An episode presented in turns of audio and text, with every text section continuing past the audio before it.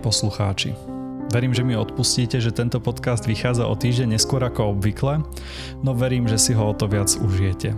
Dnes sa budem rozprávať o algebre s doktorom Víťom Kalom a jeho študentom Martinom Raškom. Vítajte. Dobrý večer. Ahoj. Víte, my sa už trošku poznáme z nášho akademického senátu, no aj mne je zatiaľ záhadou, aká bola tvoja cesta k matfizu. A mal si vždy túžbu venovať sa matematike? Jo, v, tom, v tomhle je zrovna moje jakoby tady kariéra taková ta stereotypní, že, že jsem že jo, už, už na základce a na střední řešil matematické olympiády a, a korespondenční semináře a všechno tohle. A tím pádem bylo asi celkem přirozený, že že půjdu tu matiku studovat i na matfis, což jsem teda šel. A nekoketoval si s ničím iným, že nezvažoval si okrem tej matematiky, čo ja viem, ja jako fyzik by som sa opýtal fyziku? No tak fyziku až tak moc ne, jako sice jsem taky řešil ty fyzikální olympiády a, a tak něco, ale, ale spíš jsem občas uvažoval o nějakých lingvistikách nebo o něčem takovým, protože mě celkem, celkem bavili nebo, nebo pořád baví jazyky, ale s lingvistami som sa tu bavil pomerne nedávno a rozhodne je to tiež zaujímavý odbor, ale ty si si teda nakoniec vybral algebru, tak nejak kde sa zrodilo toto rozhodnutie? Ty si mal aj celkom zaujímavú tú cestu tým štúdiom na matfize, tak môžeš aj o tom trošku niečo povedať. Tak, tak, možná ta, ta první věc, co říct, že, že jakoby to, co mě baví a to, čemu se pořád věnuju, tak je teorie čísel. Což eh, je že jo, zkoumání prvočísel nebo řešení diofantických rovnic, jako je velká fermetová věta a tak. A, a to mě bavilo už na té střední a tehdy jsem chodil do Brna na Jarošku, kde, kde jsme měli nějaký výběrový semináře a tak, mimo jiné s profesorem Radanem Kučerou, tam z Masaryčky. A právě v, nějak, v rámci nějakého tohle semináře jsem se potkal s řešením diofantických rovnic, kdy jakoby člověk tu rovnici tak nějak rozloží na součin, ale ne jenom v celých číslech, ale v nějakých takových komplexních či celých číslech nebo v něčem takovém. No a to se mně právě hodně líbilo a a tak jakoby jsem, když jsem pak třeba přišel na ten matfiz nebo, nebo když jsem se kolem toho něco učil, tak, tak jsem zjistil, že v zásadě na to, aby tohle člověk mohl dělat, tak zatím je ta algebra. No a protože na matfizu se teorie čísel jako taková, když jsem studoval, skoro nedělala, když to algebra se tam dělala hodně, tak, tak bylo celkem přirozený skončit na té algebře. Ja by som možno ešte pre poslucháčov len doplnil, že čo sú tie diafantické rovnice, tak to by si mohol tak skúsiť pre predstavu povedať. No jasně, tak to jsou, to jsou rovnice, kde, že jo, tak, tak typický příklad je třeba x na druhou plus y na druhou se rovná z na druhou. Tak to je, že jo, normální rovnice, pod kterou bychom si mohli i představit, že, že jejímu řešení odpovídá nějaký objekt ve trojrozměrném prostoru, jakoby kde ty XYZ jsou souřadnice. No ale to, co z toho dělá tu diofantickou rovnici, tak je, tak je to, že, že nás zajímají celočíselní řešení, a tomuhle se právě věnovali už staří řekové, mimo jiné ten Diofantus, byť nebyl první, asi zdaleka, ale právě po něm se, se, to, se to začalo takhle nazývat. A jak jsem taky zmínil už tu velkou fermatovou větu, tak to je možná historicky ta nejslavnější diofantická rovnice, kdy Fermat si myslel, že umí dokázat, že rovnice x na n plus y na n se rovná z na n takže když n je aspoň 3, takže tahle rovnice nemá žádné netriviální celočíselné řešení. A že to jste pak možná četli různé populární texty, že, že tohle se povedlo dokázat až o 300 let později s Andrew Watsovi. Vlastně teraz jsme zhruba někde v uh, takej pražskej epizóde tvojho života, kedy si začal študovať na matfize. No a ešte by som sa trošku vrátil vlastne k Martinovi, ktorého tu tiež má, ktorý aktuálne študuje na matfize. Tak eh, Martin, čo zas priviedlo na matfi z teba? Jo, tak já myslím, že ty začátky jsem hodně podobné jako Vítě. Že podobně jsem na základní škole, na střední řešil hodně soutěže jako matematická olympiáda a podobné. A vlastně mi ta matematika začala bavit a začal jsem zapojovat do různých korespondenčních seminářů a potkovat poměrně zaměřené lidi. Takže nějak už jsem přirozeně věděl, že asi půjdu na matfis. A pak jsem se ještě rozhodoval, jestli teda půjdu studovat matematiku nebo informatiku. To byly dva takové moje, řekněme, největší koníčky. Čo ťa tak presvedčilo práve pre tú algebru a teóriu čísel, že to je to, čo chceš robiť? No tak, že chci robit přímo algebru nebo teorii čísel, tak to jsem samozřejmě při nástupu úplně nevěděl. Ale spíš jsem tak rozhodoval obecně, jestli matiku nebo informatiku. A vlastně to, co nerozhodlo asi nejvíc, bylo to, že ta matika mě bavila víc, řekněme. A i když třeba, nevím, nějaké možnosti uplatnění nebo podobných věcí, jako často jsou ty matematiky zde nejasné, nebo tak nějak přirozeně, když člověk jde studovat informatiku, tak má, ten, má ty možnosti poměrně jasně nalajnované, tak jsem došel k tomu, že chci dělat to, co mě baví. A to v tu chvíli byla a stále ta matematika. Takže. takže v podstatě můžeš povedat, že nelutuješ tohto rozhodnutia. Ne, rozhodně nelutuju.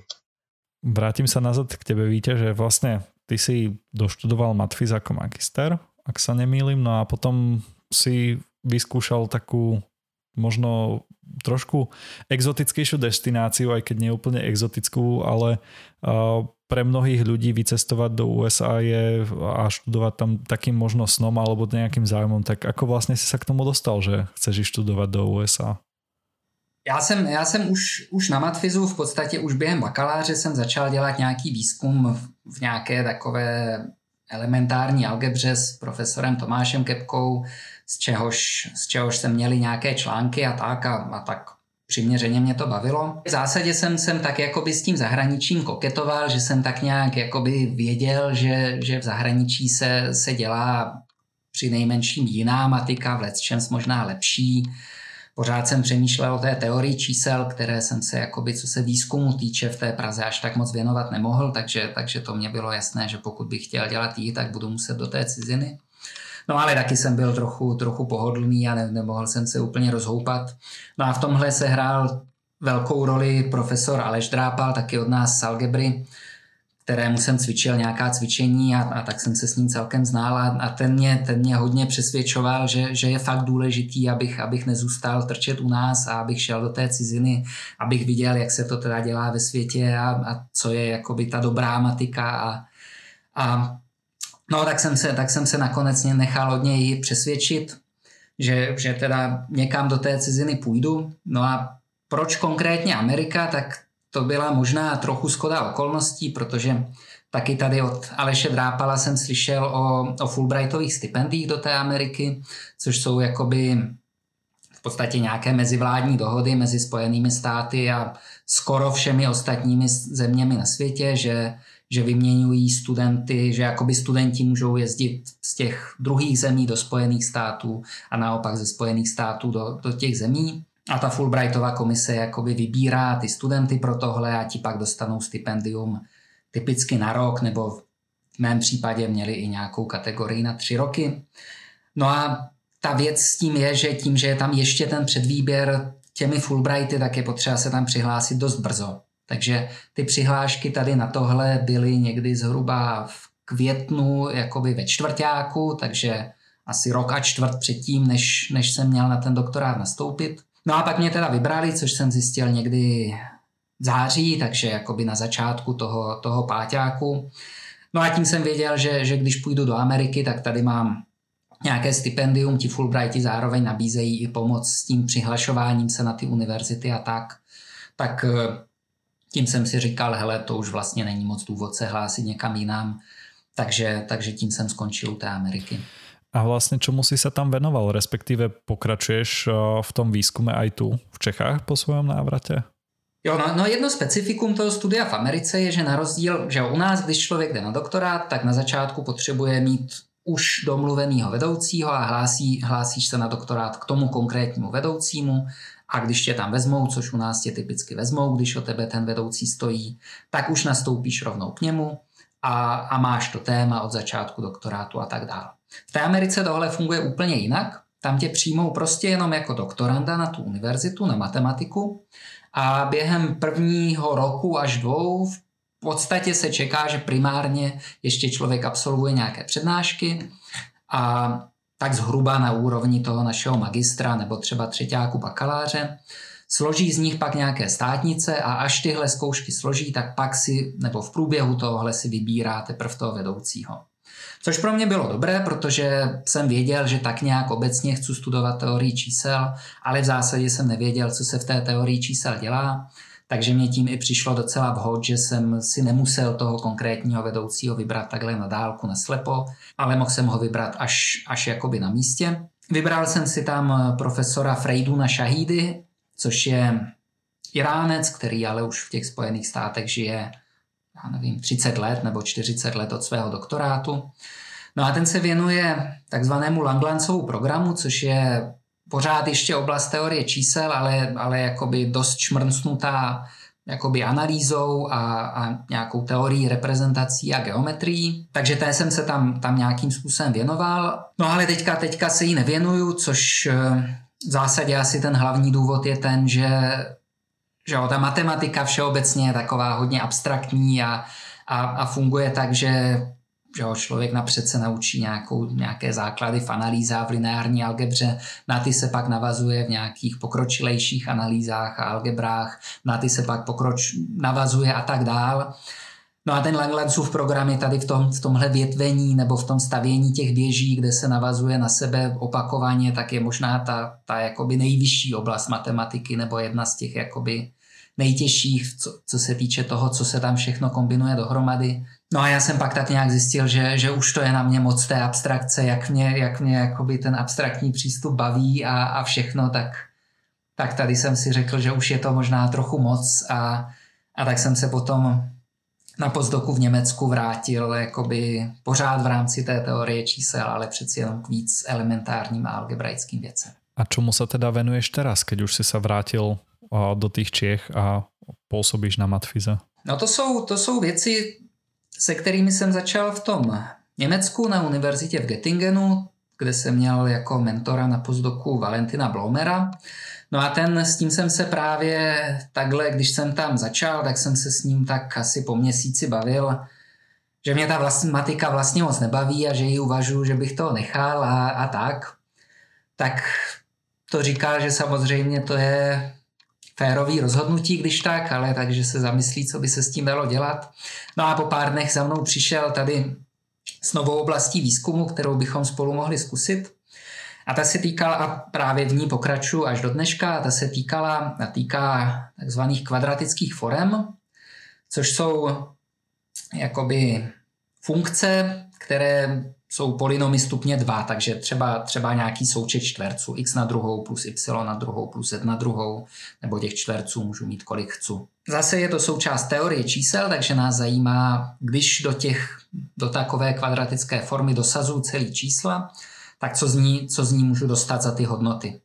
No a třeba už Lagrange na konci 18. století dokázal, že každé přirozené číslo jde dokázat, jde vyjádřit jako součet čtyř čtverců, čtyř druhých mocnin. Takže když si vyberu, já nevím, patnáctku, a tak eh, tvrdím, že jde napsat jako součet čtyř druhých mocnin. No a tak to zvládnu jako 3 na druhou, což je 9, plus 2 na druhou, to je 4, tak tím mám 13. A teď tam přidám 1 na druhou plus 1 na druhou a dostanu 15. No a takhle teda jde vyjádřit každé to přirozené číslo, no a tomu se říká, že tahle kvadratická forma je univerzální. No a právě spousta výborných matematiků v historii studovala a pořád ještě studuje tyhle univerzální kvadratické formy. No a já osobně se, se hlavně na ně zaměřuju jakoby obecněji než nad celými čísly, ale nad takzvanými číselnými tělesy, což je trochu, jak jsem zmiňoval, že při tom řešení diofantických rovnic se hodí jakoby tu rovnici rozložit na součin v nějakých takových komplexních celých číslech, tak stejně tak, když mám tu kvadratickou formu, tak může být zajímavý do ní dosazovat nejenom celý čísla, ale třeba čísla jako jsou 3 plus odmocnina ze dvou nebo 5 plus 7 odmocnin ze 3, kde tam mám jakoby, povoluju tam mít nějakou odmocninu a pak tam mám celočíselný souřadnice.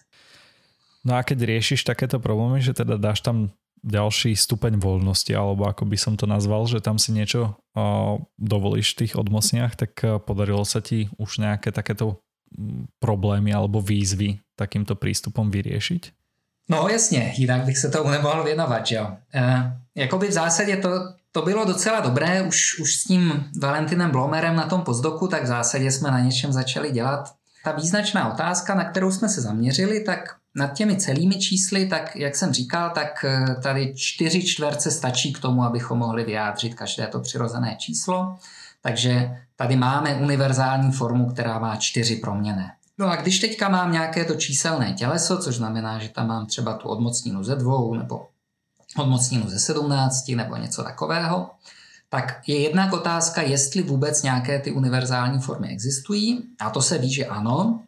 Ale pak zajímavější nebo konkrétnější otázka je, kolik těch proměných potřebují.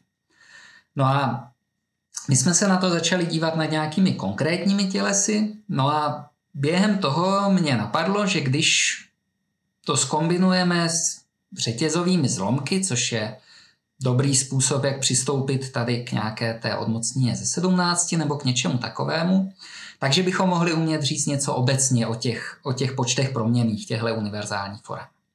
No a to se nám povedlo dokázat asi za ten měsíc, takže, takže fakt rychle na poměry v matematice, kdy jsme skonstruovali nekonečně mnoho tady takovýchhle těles s různými těmi odmocninami, které potřebovaly víc a víc proměných. Takže kdy, když si řeknu, hele, chtěl bych najít těleso, kde univerzální forma bude mít aspoň milion proměných, tak pomocí tady téhle naší, naší první věty s tím Valentinem Blomerem ho umíme skonstruovat. Takže to byla vlastně tvoja práca už počas postdoka, keď sa nemýlim. Mm-hmm. Martin, aby sme sa dostali k tebe, tak vlastne na čom konkrétne pracuješ teraz ty a čemu sa pod Víťom venuješ? Jo, tak nějak když jsem se vybíral bakalářskou práci, nebo spíš to začíná tím, jestli člověk vybírá vedoucího, tak jsem psal Víťovi. A nějak jsme se domluvili a právě jsem začal navazovat na nějaký jeho výzkum aktuální, který dělám který právě souviselo s tím, jak říkal, se součty čtverců, nějakých těch kvadratických tělesech, což znamená, že tam člověk může dovolit pracovat s nějakými odmocninami a tak. Téma mý bakalářky bylo takové, že vlastně samotné téma nepotřebovalo tolik hlubšího teoretického vhledu, ale zase mi dovolilo víc zkoumat samotné to téma a přicházet s nějakými, řekněme, novými, uh, novými tvrzeními a nějak rozšířovat ten výzkum, který Vítě dělal. A právě se mi nějak povedlo zpřesnit nějaká tvrzení, která oni dokázali a sami na tom udělat nějakou novou práci a to mi teďka vychází článek právě. To je celkom zaujímavý úspech, keď niekomu vychádza už takto článok počas bakalárky, respektíve uh, už uh, takto pomerne fakt dosť skoro, lebo málo komu sa podarí niečo spresniť alebo takto posunúť tú matematiku. No tak jasně, tak Martin, Martin je, je vynikající student, že jo? Takže, takže to, je, to je radost s někým takovým pracovat a právě to je, to je, jak jsem říkal, že, že, že na tom doktorátě jsem dělal až moc hluboké věci, kdežto teďka, teďka jsem trošku jako zmírnil to, čemu se věnuju, tak výhoda toho je, že pak se, pak se z toho líp nebo celkem snadno dají hledat problémy pro studenty, kde kde když, když mám takhle někoho šikovného, tak, tak se mu dá prostě zadat problém. A, a znamená to, že se musí jakoby seznámit s něčím trochu nad, nad úroveň těch bakalářských předmětů třeba a, a pak si třeba přečíst jeden, dva články a pak už je v podstatě připravený na to, na to něco začít vymýšlet, což ale já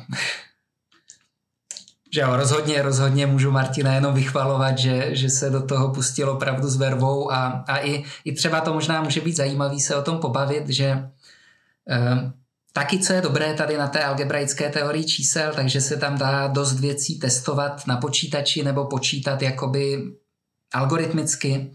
A, a já třeba na tohle nejsou, nejsou až tak moc kovaný a ani mě to až tak moc nebaví, ale to možná nám Martin může říct, jak se pustili tady do té implementační stránky. Jo, tak jak říká Vítě, tak jedna z těch věcí, kterou, která byla dobrá, takže mi zadával to téma, tak mi poměrně rychle a jasně dokázal vysvětlit, co se vlastně snažím dosáhnout. Takže jsem mohl jako už začít s tím vymýšlet nějaké ty výsledky a zkoumat, jak se vlastně ta celá problematika chová. A přirozeně je to nějaká diskrétní věc na nějakých, řekněme, celých číslech často, takže když jsem třeba z začátku nevěděl, co vůbec chci dokazovat, nebo už vůbec ne, jak to dokazovat, tak jsem právě zkoušel testovat, jak to vychází pro nějaká malá čísla. Že? A to se přirozeně nejjednodušší dělat tak, že se na to napíše nějaký program a člověk se dívá, jaké tak jsou výsledky a pomocí toho zkouší dávat nějaké hypotézy, které třeba později dokazuje.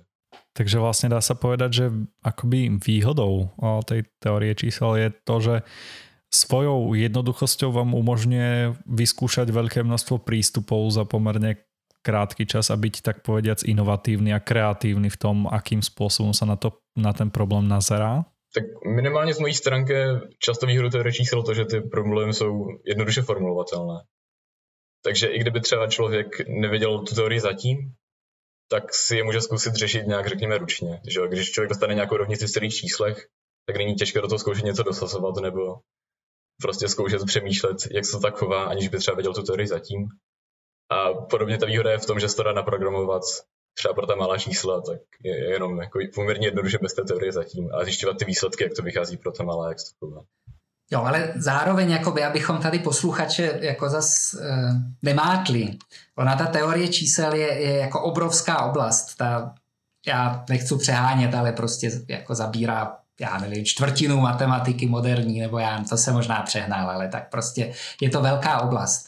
A, a právě má hodně ten aspekt toho, že jakoby na začátku vychází z nějakých ze snahy řešit nějaké konkrétní rovnice nebo něco takového, ale potom to na několikrát jako abstrahuje a zobecňuje. Kdybyste si třeba, já nevím, že jo, teďka, teďka konference probíhají po Zoomu, takže kdybyste se, nebo že jo, dálkově, takže kdybyste se teďka pustili tady přednášky z nějaké online konference o teorii čísel, tak by se mohlo, tak pravděpodobně by se stalo, že by to vůbec nevypadalo jako teorie čísel. Tam by prostě v takové přednášce, která by třeba byla někde kolem toho Langlancova programu, jak už jsem se zmiňoval, nebo teorii reprezentací, nebo tady směrem k algebraické geometrii.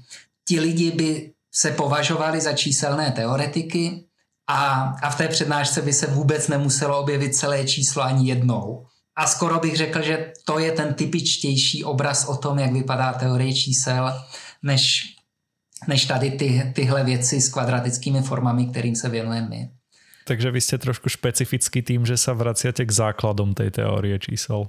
Mě to, mě to tak baví víc, že to, že to je přeci jenom víc, víc při zemi a člověk si s tím tak může, může víc hrát, může do toho líp zapojovat ty studenty, dá se s tím něco zkoušet počítačově jak, jak je nějaký ten matematický mainstream, který možná funguje, že jo, tak stereotypně to jsou ti lidi, kteří pracují na těch Harvardech a Princetonech a Oxfordech, tak eh, tihle lidi by možná to, čemu se věnují, považovali za nějaký takový pěkný hraní, ale, ale možná by, by trochu měli pochybnosti o tom, jestli to teda vlastně je ta pořádná teorie čísel nebo ne ja mám takú teóriu, že byť matfizákom je byť takým vnútorným dieťaťom, pretože keď niekto ide na matfiz, tak musí mať takú chuť skúšať a bádať a takého zvedavého ducha. A bez toho to podľa mňa nejde, takže možno z tohto aspektu, keď sa na to pozrieme, tak vôbec nezaostávate. Ale dal by som tebe alebo aj Martinovi takú možno provokatívnu otázku, ktorú matematici veľmi radi nemávajú. Na čo je to dobré? To znamená, že či vlastne tie výsledky z toho vášho výskumu sa používajú vlastne niekde ďalej, alebo v čom ich môžeme nájsť? Tak možná mi Vítě víc doplní, ale z mého chápaní je to často tak, že v matematice se něco dokáže a třeba za 300 let později někdo přijde s nějakou aplikací. A jako člověk v tu chvíli, kdy tvoří nějakou teorii nebo to dokazuje, tak samozřejmě nemusí nutně tušit, jestli to něčemu někdy bude a kde se to případně použije, ale minimálně jako ta moje odpověď by byla, že je to zajímavé no, v tuhle chvíli. A člověk nějak jako rozšiřuje a navazuje na to, co se dělá, co se zná. Jo, s tím naprosto souhlasím, že jo, a ono to svádí k tomu, ale říkat, no jo, a tak možná jako vy tady matematici blafujete a za těch 300 let to na nic nebude, že jo. Ale na to je ta teorie čísel krásný příklad, že to fakt k něčemu je. Protože že jo, teďka v posledních, já nevím kolika, 20-30 letech se třeba že jo, s rozvojem počítačů a šifrování, tak je extrémně důležitá kryptografie a věci kolem toho. No a ta kryptografie používá klíčovým způsobem teorii čísel a to jak relativně elementární třeba co se týče kryptosystému RSA, ale taky o dost složitější, například v podobě eliptických křivek, které, které taky slouží, se, se používají k šifrování a a mimo jiné třeba, když, když jsem se koukal, jak, jak mám tady zašifrovaný Gmail, tak právě to běží na těch eliptických křivkách. Takže to je jakoby ta obecnější odpověď, na co je teorie čísel, no ale pořád by se mohl ptát, že jo, ale tak OK, na co jsou tady ale tvoje kvadratické formy. No a na to mám ještě lepší odpověď. To je ten příklad, kde, kde možná to začne být užitečné asi tak za 10 let. A sice, že jo, velký, že jo, tady, tady ta kryptografie, třeba to RSA, tak je do velké míry postavená na tom, že, že některé problémy z teorie čísel dneska neumíme řešit na počítačích rychle. Konkrétně u toho RSA neumíme rozložit velké číslo na součin prvočísel rychle. To je moc pěkný a je to pravda, ale ten problém je, že eh, jak se vyvíjí kvantové počítače, tak ty právě v podstatě jediná úloha, kterou kvantový počítače v tuhle chvíli byť jenom teoreticky se zdá, že budou umět řešit rychle, tak je právě ta faktorizace velkých čísel. Naštěstí pro naši společnost a pro naše bankovnictví a všechno, tak zatím se ty kvantové počítače neumí postavit tak, aby fakt fungovaly a aby rozložili něco většího než je 15 třeba. Celkem hrozí, že třeba za nějakých takových 10 let už fakt budou praktické kvantové počítače, které fakt budou zvládat rozkládat ty čísla, které se dneska používají v tom internetovém bankovnictví. No a to pak bude velký problém a, a bude potřeba co nejdíl předtím přejít na nějakou kryptografii, která vydrží i ty, i ty útoky těch kvantových počítačů. No a proto se rozvíjí nový přístupy k té, k té kryptografii. Obecně se tomu říká takzvaná postkvantová kryptografie, právě aby vydržela i ty kvantové počítače. Ta postkvantová kryptografie, tak ta, ten nejslibnější přístup je, je založený na takzvaných kvadratických mřížích, což je v zásadě jenom nějaké takové trochu geometrické přeformulování těch kvadratických forem, které zkoumám. A právě i mimo jiné se tyhle kvadratické mříže v té praktické kryptografii dost dobře možná budou používat nad těmi číselnými tělesy, čili včetně tady těch odmocnic ze 17, jak jsem o tom mluvil. Takže to může být aj takou trošku motiváciou pre budoucích studentů, protože to má dostává k takej časti tohto podcastu, kde uh, sa trošku venujeme aj tomu, čo ty študenti môžu robiť, tak keď niekto vlastne teraz sa rozhoduje o tom, že chce ísť na matfis, tak napríklad aj toto môže byť jedna z tých motivácií, keď ako hovorí, že v podstate v blízkej dobe sa tento výskum pravdepodobne presunie do mainstreamu alebo tak povediac ako do toho, čo bude viac vyžadované zo strany praktických aplikácií, či už práve tej kryptografie alebo všeobecne v, v informatike s nástupom kvantových počítačov tak eh, to ma vedie k tomu, že vlastne ak by ste niečo chceli napríklad smerovať k tým budúcim študentom, ktorí nás možno počúvajú, tak eh, prečo vlastne možno si vybrať eh, to, aby sa venovali teórii čísel, alebo vôbec to prečo, aby šli študovať tú matematiku na matfis. Tak Víťa, čo si myslíš ty? No tak to je, to je široká otázka, já možná začnu odpovídat z jedné strany, pak možná jinou stranu nechám na Martinovi a pak, pak možná to nějak tohle. Já, já ještě, ještě budu chvíli mluvit konkrétně o té kryptografii. Protože u ní je ta, je ta jakoby praktická aplikovatelnost nebo tohle využití zcela jasné. No a my s chodou okolností máme právě program na, mat, na Matfize, který se jmenuje Matematika pro informační technologie. No a v tomhle programu Větší půlka toho programu je právě kryptografie a studium teorie čísel, která je potřeba k tomu, aby člověk rozuměl té kryptografii a tak. A druhá půlka tohohle programu je nějaká počítačová geometrie a, a zase jakoby ale z té matematické strany, takže naučit se ty matematické nástroje pro to, aby aby člověk rozuměl té počítačové geometrii zatím. Že může být dost zajímavý i pro studenty, kteří třeba uvažují o tom, že by chtěli dělat spíš něco praktičtějšího, než jakoby tu nejčistší matiku. Zároveň třeba uvažují o něčem mezi tou matikou a informatikou. Tak tohle je, myslím, ideální skloubení všeho tohohle společně s tou pěknou matikou v podobě té teorie čísel. No ale Martin možná, možná může říct i, i o tom studiu čisté matiky u nás, že jo? Studium čisté matiky minimálně v těch prvních pár letech funguje, tak se člověk seznamuje právě s různými částmi té matematiky, tak jak funguje, objevuje ta různá témata, formu těch předmětů, které jsou mu dány v studijním programu. A pak na, v tom druhá, v tom třetíku se rozhoduje, které zaměření ho tak baví nejvíc, což on by chtěl dát no. Nevím, no, jak namotivovat lidi, aby se vybrali správně, tak přijde mi, že je důležité, aby ti lidi měli nějakou motivaci do toho studia. Ať už je to, že je to zajímá, nebo že to baví protože že obzvlášť často se najde minimálně jeden předmět nebo pár předmětů, které ho nebaví tolik. a je třeba mít nějakou tu motivaci k tomu v tom studiu vydržet a vážně pokračovat. Aby jsme byli trošku osobnější, tak co bylo tvojou motivací? Jo, tak jak já jsem říkal, matematika zatím jednoduše řečeno baví no, a, a i zajímá. A přijde mi zajímavé ty věci, které se učíme. A jak já jsem se vybíral mezi tou matematikou a informatikou, tak jsem se rozhodl pro tu matematiku, ale taky to není tak černobílé, jak se zdá, že? Protože jedna z asi z věcí, které se mi na matice nejvíc líbí, že i když člověk studuje nějaký obor, tak vůbec mi nic mu nebrání zapisovat se předměty z jiných oborů, když na to má čas. A tak nějak kombinovat ty věci, které ho baví různými směry. Takže. Jo, mě, mě ještě napadá jedna věc, jakoby tady jsem, tady jsme se trochu bavili o té kryptografii a že to její studium může být praktický, ale možná jedna důležitá věc, co, co se hodí říct, je, že jakoby člověk na ten matfiz nemusí jít studovat proto, aby to bylo prakticky a jak říkal Martin, možná důležitější je jít studovat to, co vás baví. Moje celkem jasná zkušenost eh, třeba od našich absolventů, co jsem slyšel nebo tak, je, že i když někdo vystudoval extrémně abstraktní algebru třeba a potom se šel hlásit o práci jako nějakého analytika do banky nebo konzultanta nebo programátora nebo cokoliv, tak všude o něho strašně stáli a v zásadě je zajímalo jenom to, že hele, vystudoval jsi tady matfis, tak to budeš chytrej, pojď k nám pracovat, bude to skvělý, protože my chytrý lidi potřebujeme. Takže mně možná přijde dobrý tohle podotknout, že jakoby člověk se nemusí pro to studium snažit hledat něco praktického.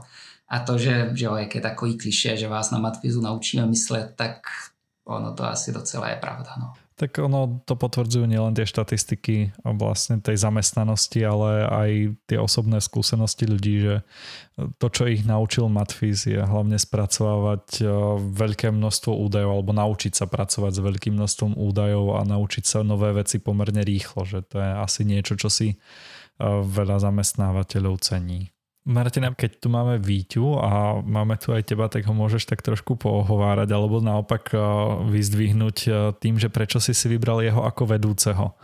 Že kde si sa vlastne rozhodol, že chceš robiť eh, práve nejakou prácu pod ním alebo teda s ním. My jsme měli ve druháku lomeno v prváku předmět, který se jmenuje do teorie čísel, který teda Vítě vedl a musím říct, že to bylo teda vedené velmi profesionálně a obecně se mi ten předmět a to tam prostě líbilo a zároveň jsem videl jako tak trochu znali z nějakých jiných věcí. Takže mi přišlo přirozené, když jsem se rozhodoval na, na té bakalářské práci, tak napsat mu a zjistit, čemu se teda věnuje a jestli mě to zajímalo. A jak už jsem teda trochu říkal, tak na ty teorie čísel, co dělá vítěz, se mi prostě líbí to, že je tak nějak jasně vidět, co se tam dělá, jako by už na první pohled. A chtěl jsem to zkusit a musím říct, že mi to přijde i stále zajímavé. Tak to je super. Já vám teda obom ďakujem za to, že ste si našli čas na dnešný podcast aj na toto večerné nahrávanie po Zoome. A vám, milí poslucháči, ďakujem za to, že ste si nás vypočuli. Verím tomu, že sa mi ešte do prázdnin podarí nahrať jeden podcast, ktorý si budete môcť vypočuť na začiatku júla a potom teda sa s vami rozlúčim na prázdninovú letnú pauzu. Zároveň, ak máte nejaké nápady alebo by ste chceli nechať nám nejakú spätnú väzbu, tak eh, sa nebojte napísať na adresu podcast Ak vás teda táto epizóda zaujala, tak si kľudne vypočujte aj tie ďalšie, ktoré nájdete teda na všetkých streamovacích platformách alebo na stránke matfis.cz Majte sa krásne a prajem vám krásný zvyšok dňa. Tak taky se mějte a těším se, že se uvidíme na Matfizu, pokud možno.